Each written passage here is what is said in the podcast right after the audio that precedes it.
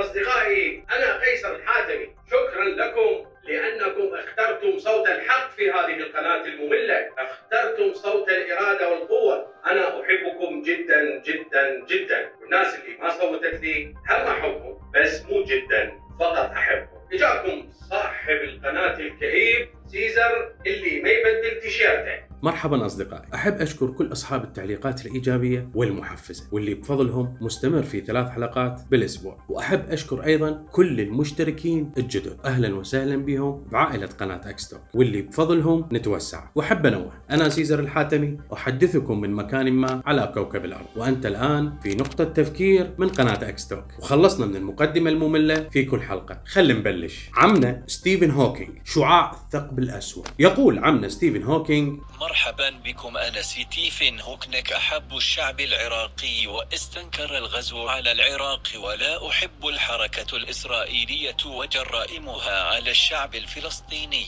سمعتوه وهذا فعلا صاير. لذلك يا صديقي المشاهد عليك أن تقرأ له الفاتحة. أقول لك أنت مو بكيفك هو ملحد ترى. مو بكيفك تقرأ عليه الفاتحة. هو فعلا بأحد الكتب مالته ذاكر بأنه لا وجود للخالق. لكن but أما هذا كان مجرد كلام على ورق. وثبت أنه عمو ستيفن كان سابقا مستاء جدا في ذلك الوقت. من حالته المرضية. يعني مثل ما نقول أنه صبره نفذ. خليك وياي وراح تفهم أن ولد عمنا ستيفن في سنة 1942 في الذكرى ال 300 لوفاة جاليلو. وولد أيضا في نفس اليوم الذي توفى فيه عمنا أينشتاين. شو تقول صديقي المشاهد؟ هل هاي صدفة؟ درس عمنا ستيفن في جامعة اوكسفورد وكامبريدج وحصل على شهادات كثيرة. هاي كلها ما تهمنا. المفيد هو إنه عمنا ستيفن من كان صغير ما مخلي ولا ساعة ولا حتى راديو بيتهم وبيت الجيران. يعني خبيث الله يرحمه. لك لا. لكن هو كان يريد يعرف إنه كل آلة كيف تعمل. دقيقة صديقي المشاهد. أكو أطفال بالعراق كانوا مثل عمنا ستيفن. لكن في نهاية كل شيء ياخذ له راجدي بالتالي لا نعتب لويش ما عندنا علماء. صح؟ صحيح. لكن بعد ما صار عمره 21 سنة انصاب بمرض التصلب الجانبي أو الضمور الجانبي amyotrophic lateral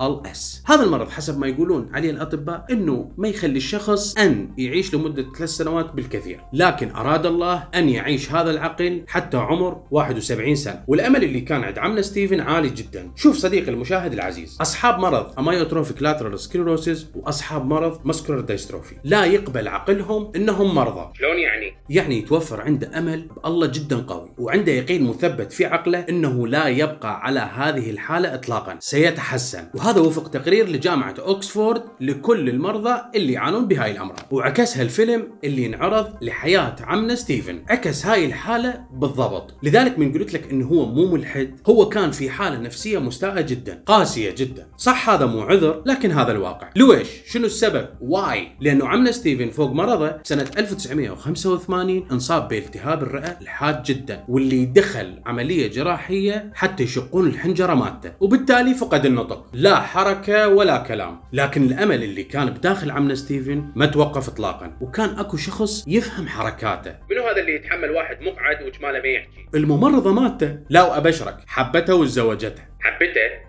لا حركة ولا طبعا. لأنه من يؤمن فيك من يعرف أنت شنو قيمتك يحبك مهما كنت أنت لكن بمرور الوقت حتى حركة اصبعه الوحيد فقدها وبقت تحبه؟ شنو اللي فرق هو؟ هو كان أصبع واحد يتحرك. عرضت شركة أنتل كمبيوتر خاص وخلوا مستشعر خاص في خد عمنا ستيفن، ويعتمد هذا المستشعر على حركة الخد، لكن بعد فترة شركة أنتل طورت هذا الكمبيوتر، خلته يتنبأ ما بعقل عمنا ستيفن ويكتبه وينطقه. صديقي المشاهد بين قوسين لأنه هذا خارج الموضوع ومن الممكن ان يصير حلقة خاصة. يعني تنبؤ الكمبيوتر موجود. من يتنبأ بعقلك بدون كلام وبدون حركة موجود. من يتنبأ ما في داخل عقلك أنت يا صديقي المشاهد. والله اللي يعلم شنو اللي بداخل عقلك. تحبني تكرهني. مو تحس يا صديقي المشاهد إنه هاي الحلقة لحد الآن ما بيها إثارة؟ صح؟ لكن يا صديقي المشاهد الإثارة قادمة. لأنه اني ما ممكن أسوي حلقة ما تعجبكم. غرور! عمنا ستيفن لماذا اشتهر بهذا القدر. اولا يقولون انه هنالك علماء بنفس درجة عمنا ستيفن لكن ما اشتهروا. بسبب إنه عمنا ستيفن معاق وإنه هو نفسه صاحب نكتة وروحه حلوة وكان يبعث الأمل في كل محاضراته وحتى بكتبه. هذا راي أما الرأي العلمي الآخر هو عمنا ستيفن كان يصفن هواي على السماء. اكتشف انه هنالك نجوم تميل إلى الاحمرار فعمل على دراسة مهمة جدا. إذ قال إن هذه ليست نجوم وإنما هي مجرات بعيدة جدا وليس ليس تعكس الضوء بل إنها مصدر للضوء. يعني إن الطول الموجي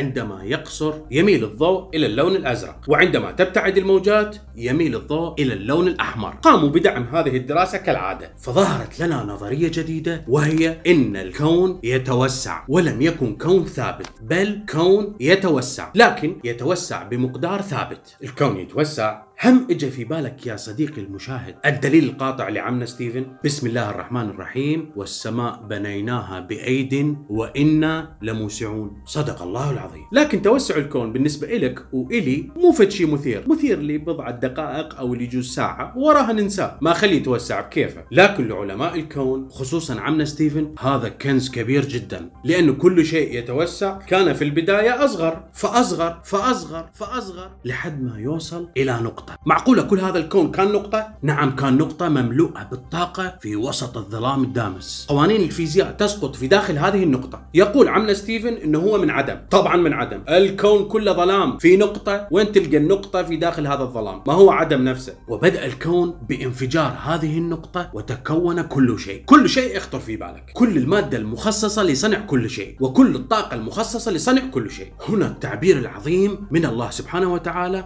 عندما يقول كن فيكون. يعني الله قال كن إلى هذه النقطة فانفجرت وتكون كل شيء. أقول لك أنت بكيفك تحكي؟ شنو الكون بدأ بانفجار؟ هاي وين صايرة؟ وين لاقيها؟ وين لاقيها؟ هاي موجودة من قبل 1400 سنة لكن إحنا نطرب على اكتشاف الغريب. شلون بلت؟ أنا أقول لك بسم الله الرحمن الرحيم. أولم يرى الذين كفروا إن السماوات والأرض كانتا رتقا. ففتقناهما. صدق الله العظيم. ما هاي شو بالعربية مكتوبة؟ ما حد قراها. نرجع لعمنا ستيفن. عمنا أينشتاين قبل ستيفن. أو جدنا أينشتاين ذكر الثقوب السوداء وهاي الراد لها حلقة خاصة لكن بشكل مختصر. الزمن والمكان اللي مستقر عليهم كل كوكب. أي نجم أو أي كوكب تزيد كتلته عن حجمه يعني يصير صغير لكن بنفس كتلته من كان كبير. فيثني هذا النسيج من الزمان والمكان. راح يكون ثقب أسود. جدنا أينشتاين قال شكو شيء مر من يم الثقب. الأسود يختفي بسبب الجاذبية العالية. حتى الضوء تخيل حتى الضوء إذا مر من فوق الثقب الأسود يختفي. بالرغم أنه الضوء أسرع شيء بالكون سرعته 300 ألف كيلو متر بالثانية. لكن عمنا ستيفن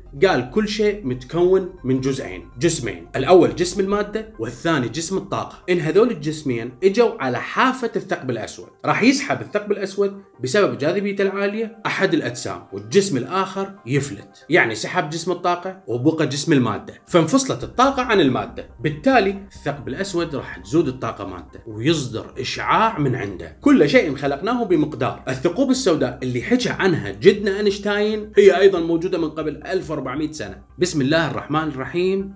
فلا أقسم بالخنس الجوار الكنس. شنو بعد تريد ما هاي بحوث باللغة العربية. لكن أغلبنا ما يعرفون هيك شيء بسبب أنه بعض الشخصيات أساءت إلى هذا الجانب. أي جانب أنت تعرفه يا صديقي المشاهد؟ تعرف صديقي المشاهد لو عمنا ستيفن قاري أن الله يضع سره في أضعف خلقه لكان ما كتب وهو زهقان بكتابه أنه لا يوجد خالق؟ فالله مو بالصدفة انولد عمنا ستيفن في ذكرى وفاة أينشتاين وخلاه ضعيف وقوي العقل وخلاه ضعيف وعنده أمل بالحياة. وخلاه مقعد وصار أكبر عالم على كوكب الأرض. وخلاه مقعد وفقد كل حركته وحتى النطق مالته لكن خلاه صاحب نكتة حتى بكتبه تلقى نكات. كان مصدر للأمل. اختاريت لكم فقط جزئين حكى عنهن عمنا ستيفن اللي هو شعاع الثقب الأسود والنظرية الكمية اللي لكل شيء جسم وجسم مضاد. مثل ما ببرنامجي أكو جسم اسمه سيزر وجسم اسمه قيصر جسم مضاد الي وخلي like لأنه أنت وياي. وين ما تخلي like فأنت ضدي. أتمنى من الكل أن يكونوا استفادوا من كلامي البسيط جدا. وأرجو من الجميع مشاركة هاي الحلقة. ومعا لتغيير المحتوى العراقي. وتحياتي لكم. وترحم لعمنا ستيفن لأنه الميت ما تجوز عليه إلا الرحمة. مع السلامة.